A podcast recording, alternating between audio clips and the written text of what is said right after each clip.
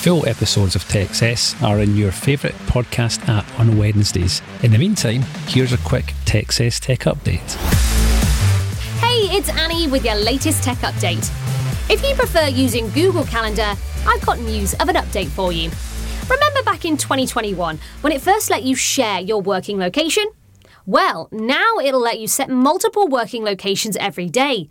Splitting your time between home and office is now easy. Your colleagues will know exactly where to find you. This feature is only for workspace users. And don't worry, if you'd rather stay hidden, you can easily turn it off. If we can help you get the most out of everyday applications like calendars and email, get in touch. That's your tech update. More next week. And that was this week's TechCess Tech Update. To get all episodes of TechCess as they're released, click the follow button in your favourite podcast app.